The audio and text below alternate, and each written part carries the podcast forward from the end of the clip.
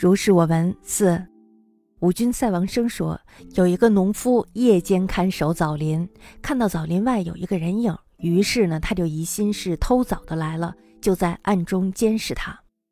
不一会儿呢，从东面过来一个人，向黑影问道：“你站在这里有什么事儿吗？”